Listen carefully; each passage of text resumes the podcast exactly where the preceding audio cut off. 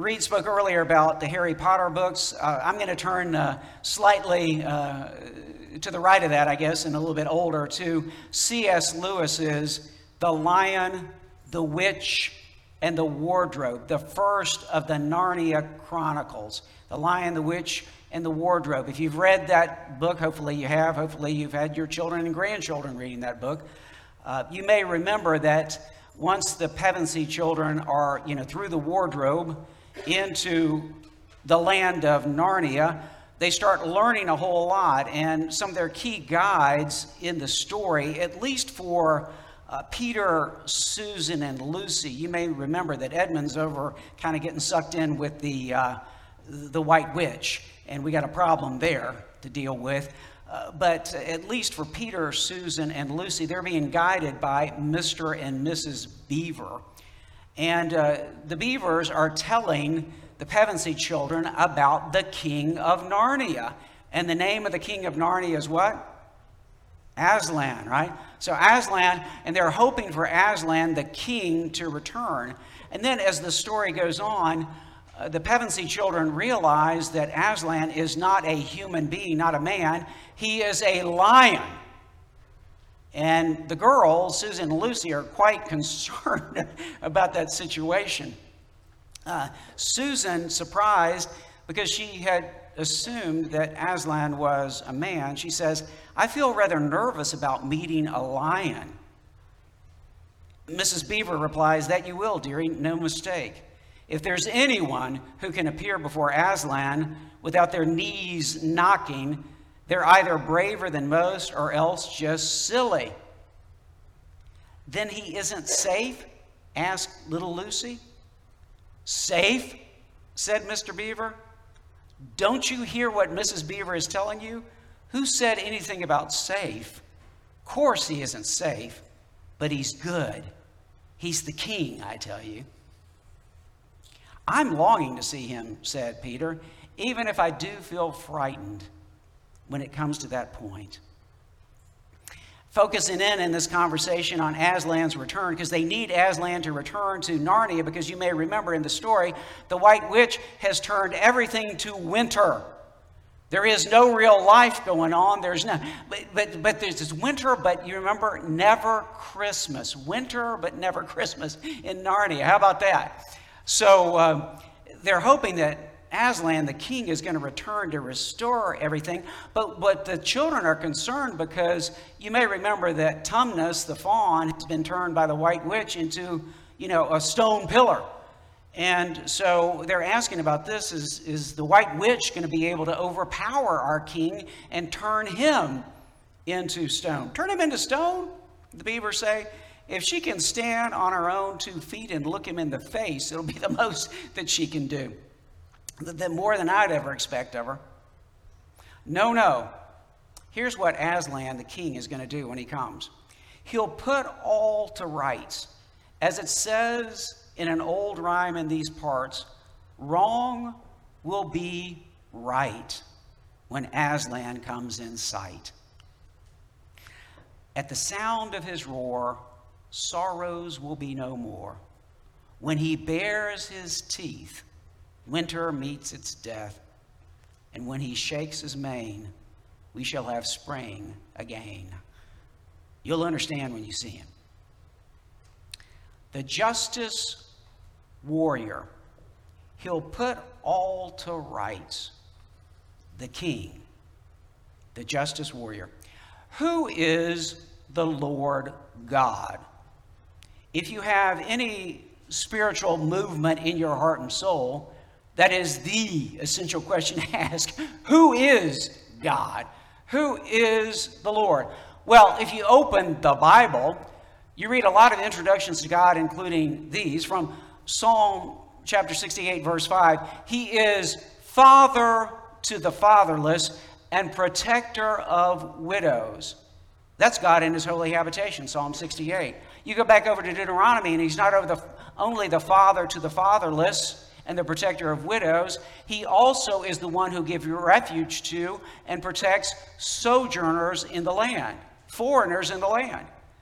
And the Israelites are warned and commanded you better also give refuge to and help the sojourners when they come among you, because you need to remember you also were sojourners when you were in Egypt. That's who God is. He protects widows, He provides a home to the orphans, to the fatherless. He watches over and brings into His own home the foreigner and the stranger and the sojourner. Isaiah tells us this is who God is. Isaiah chapter 30, verse 18 The Lord is a God of justice. The Lord, who is He? Who is Jehovah? Who's Yahweh?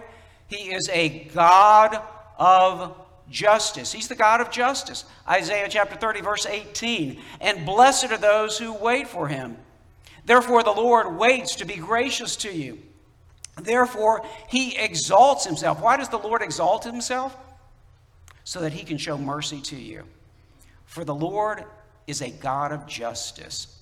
Blessed are all who wait for him. In other words, who live their lives looking to him, listening for him, not going your own way, but actually turning to the Lord and seeking to follow him, to hear his word, and to wait for his coming.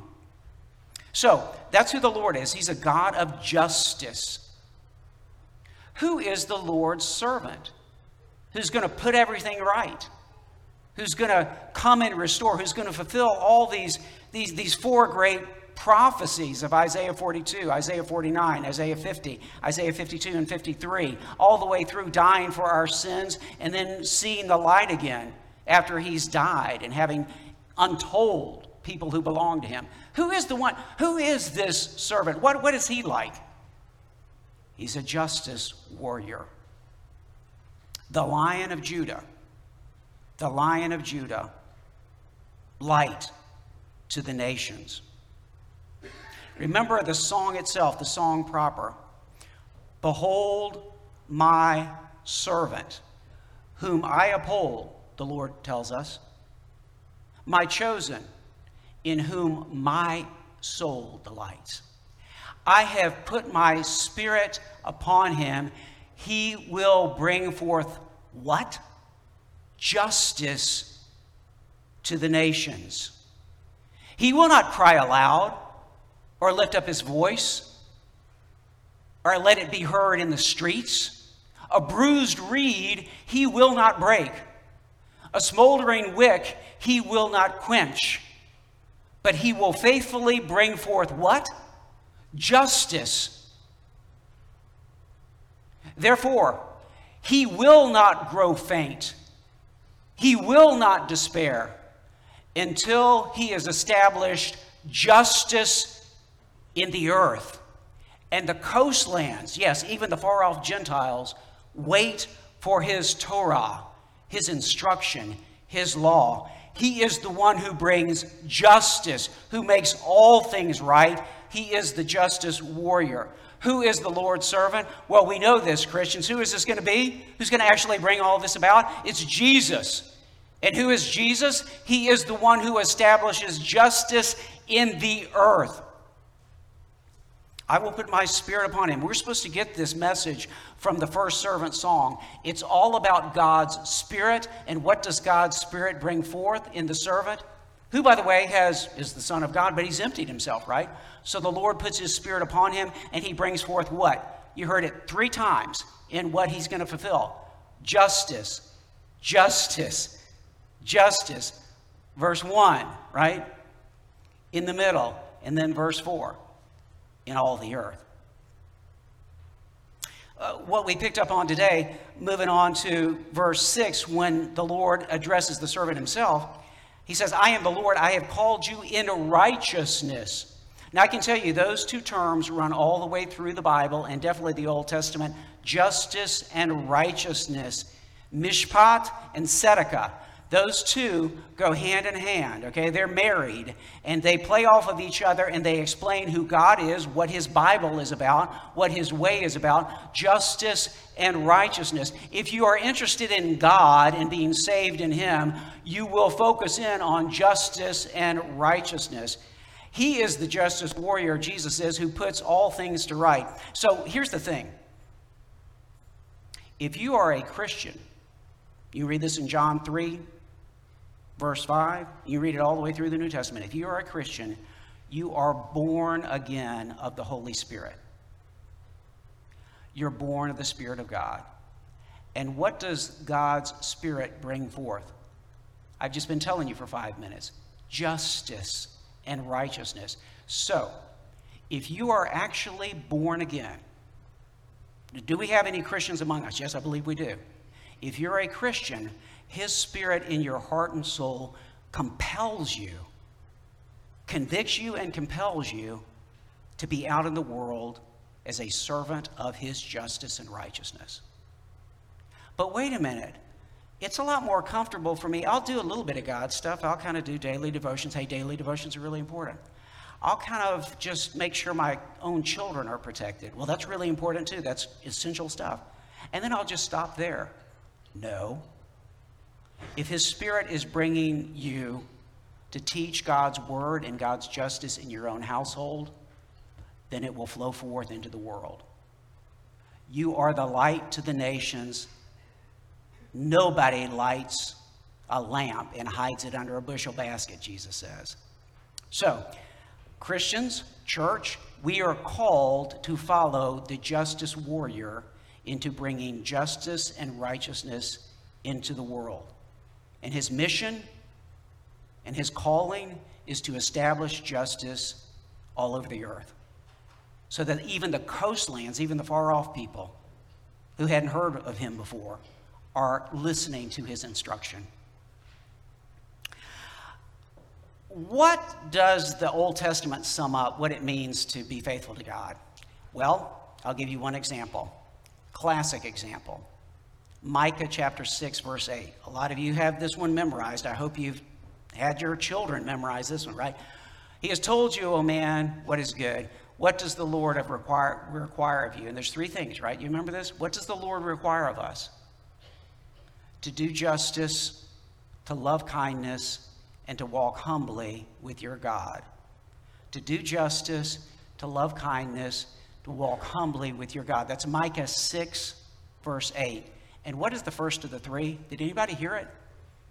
To do what? Justice. That sums up the entire calling of God in the Old Testament. And the first thing is about doing justice.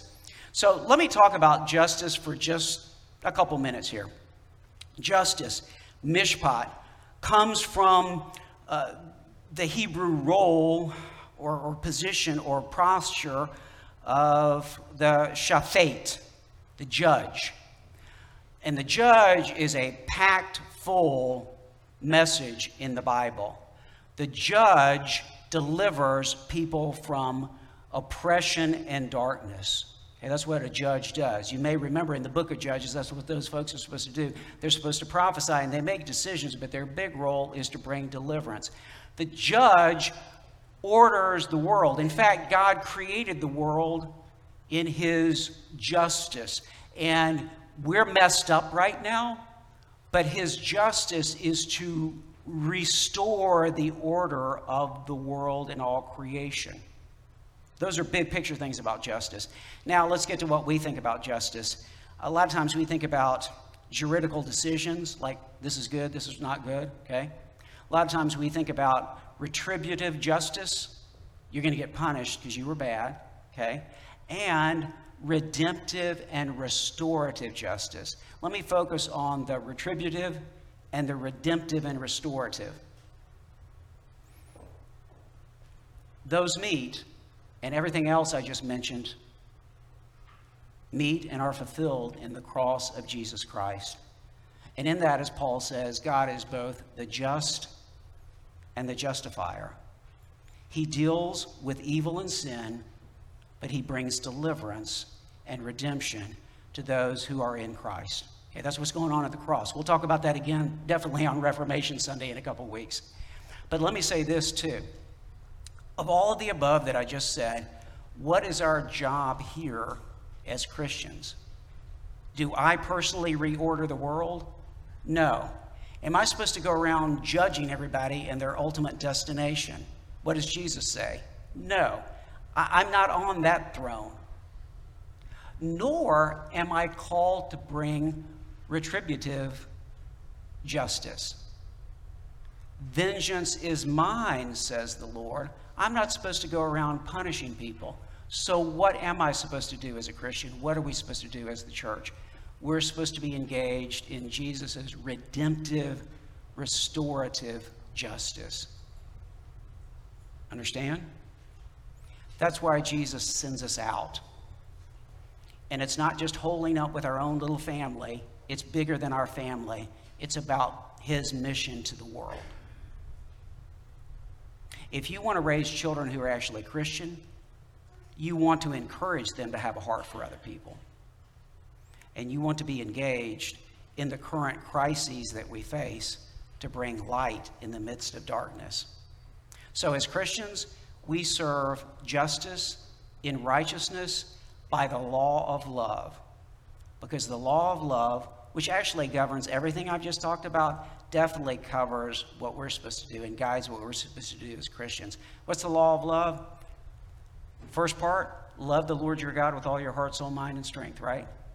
What's the other part that goes with it? Love your neighbor as yourself. If you actually fulfill loving your neighbor as yourself, the justice thing is going to flow very easily. This is not too complicated for us. Love your neighbor as yourself. If you love your neighbor as yourself, you're worried about people who are caught up in cycles of addiction. You're worried about people who are unjustly, uh, you know, maltreated. You're worried about people who are caught up in uh, trafficking. By the way, we just had the No Longer Bound group here yesterday as part of our university outreach ministry a lot of folks, it's interesting to have some of the Hodges uh, relatives and others here with us too, some of the Randalls here from the local Starkville community. You know, Christians actually get worried about millions of people being sold into prostitution and forced labor. Mean, because Christians, because as people of the Holy Spirit, people who believe in Jesus, we're concerned not just about ourselves, but the whole world. So that is the one we follow, the justice warrior. And here's the good news he wins forever. You're going to be on the winning team, Christian, as you engage in this. But I know it's hard. It's hard out. Yeah, yeah, you're on the winning team. So let's keep reading, flowing from uh, what God is saying. I'm going to pick up at verse 9 of Isaiah 42 just to tell you that God is saying, I'm laying out the whole plan for you here about what's coming, not just about the return from Babylon. This is about the whole way, all the way through Christ coming and his return. Uh, verse 9, Isaiah 42. Behold, the former things have come to pass, and new things I now declare. Before they spring forth, I tell you of them. God controls the past, present, and future. He tells us everything that's going to happen, and He's laying it out here in Isaiah 42, all the way through the end. Now, look, then He calls us to rejoice and sing a new song, because God is doing these new things. Sing to the Lord a new song, His praise from the end of the earth you who go down to the sea and all that fills it, the coastlands and their inhabitants. Wait a minute, these are Gentiles. Yeah, they get to sing to the Lord. They're going to join in the gospel song. And let me tell you this on the new song, runs all the way through. What are the people around the throne of God singing in Revelation 5? The new song, right? We're talking about the gospel here in Jesus Christ, right? Let the desert and its cities lift up their voice. The villages that, uh, that Kedar inhabits, that's Arabian people, by the way. Wait a minute, Arabian people are in on this? Yeah, yeah. Uh, let the inhabitants of Salah, those are Edomites. Esau's descendants? Yeah, yeah, they're in on it too. Sing for joy. Let them shout from the top of the mountains. Let them give glory to the Lord and declare his praise in the coastlands, all the way to the ends of the earth.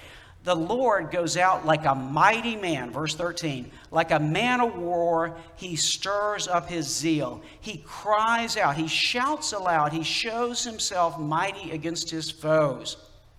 And then, how do you pair 13 with 14? Listen to 14. For a long time I have held my peace. I have kept still and restrained myself. Now I will cry out like a woman in labor. So he's like a mighty man of war who's ready for the fight, and he's also like a woman who is ready for the baby to come. Let's get this on. I will gasp and pant. I will lay waste mountains and hills and dry up all their vegetation. He's going to do devastating things. That's the retributive side, right? But what about redemptive restorative? Well, here it comes. I will turn the rivers into islands, dry up the pools. But listen to this I will lead the blind in a way that they do not know, in paths that they have not known. I will guide them. The blind, he's so gentle, this warrior. I will turn the darkness before them into light, the rough places into level ground. These are the things I do. I do not forsake them. They are turned back and utterly put to shame, those who trust in carved idols, who say to metal images, You are our gods. Wait a minute, we don't do that anymore. Those who trust in metal images and say, You are our God, will be put to shame because he's above and beyond all of this anything that the world is putting out in this. So God says he's going to bring the new song through battle and birth. Isn't that fascinating? I mean, he brings war on evil, but you know how it comes? Through a birth. A, a little baby born in Bethlehem, and then people who are born again not of the flesh, but of the Holy Spirit? Yeah, that's the church. That's us. So he calls us to sing that song. It's, a, it's an amazing song, the gospel. Church, you have a message that is like no other. Carry it out into the world, share it. Definitely, your own family members need to know the story, but the folks you work with, you go to school with, they need to hear it too. And it is an amazing new song. It's a new song of an eternal covenant. God the Lord says to the servant, I give you as a covenant to the nations. Understand what's being said here. The Father is saying to the Son, not just I give a covenant through you. The Father says to the Son, You are the covenant and the Son is eternal. So, yes, we're getting all the way back to the beginning and the hope in Genesis of a covenant that's not just provisional, but forever. Anybody want to be with God forever? How does it come? Through the servant, the Son, who is the covenant. Now, catch this. In Hebrew, berit, a covenant, is supposed to be cut when God says he's going to make a covenant with Abraham, what does Abraham need to do? Cut open a bunch of animals, right? So that the covenant can be made through the way of the cut and the blood. I give you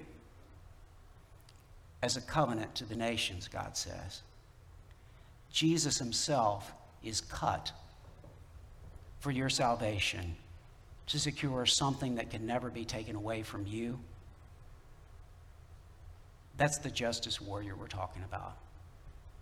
He is the one who justifies you and delivers us from all sin and evil. That's who he is. So we ought to be singing, right? And the Lord comes back to this again. It's, it's this new thing that God is doing. Over in Isaiah 43, 19 through 21, and then verse 25, God keeps telling this story. Behold, I am doing a new thing. Now it springs forth. Do you not perceive it? I will make a way in the wilderness and rivers in the desert. The wild beast will honor me, the jackals and the ostriches for I give water in the wilderness, rivers in the desert. I give, I give rivers in the desert to give drink to my chosen people, the people whom I formed for myself, that they might declare my praise. Are we talking just about Israel? No, he goes on and says, Israel is rejecting this. You know, they're going to eventually come, but look at verse 25. I, I am he who blots out your transgressions for my own sake and I will not remember your sins. I blot your sins out, and I will not remember them. That's who I am. That's who my son is. So, what are we called to do? Uh, a couple of weeks ago, two, three weeks ago, uh, Nancy and I had the opportunity to, to worship at uh, the Church of St. Peter and Paul in uh, Olney, which is in Buckinghamshire in London. It's the area of the Buckingham Palace, you know. It's a little church. It only holds about 120 people. It's a gorgeous old church. John Newton preached there. That's where he was a pastor or rector for 20 years. That's a little church. I mean, Newton came to faith, you know, late after being a slave ship uh, holder and investor. And so he's preaching at this little church with like 100 people, maybe. Um, the Church of St. Peter and Paul in Olney, just down the road from Buckingham Palace. And a really prominent new member of the parliament started coming to Newton and talking to him, a man named William Wilberforce. And Wilberforce said, I have a burden on me about this slavery and slave trade, but you know, I'll get eaten up alive politically if I do anything on this. And Newton just prayed with him and shared the gospel with him. And Wilberforce was born again in Jesus Christ. And you know, he devoted his career, Wilberforce did, to ending the slave trade in the British Empire. And right as Wilberforce was dying, it was ended. You say to me, we say to ourselves, what can we do? Well, you can change the world because you're part of the kingdom that belongs to the justice warrior. So be light, reflect his light to the world and rejoice joining the justice warrior in what he calls you to do. In the name of the Father, and of the Son, and of the Holy Spirit, now and forever. Amen.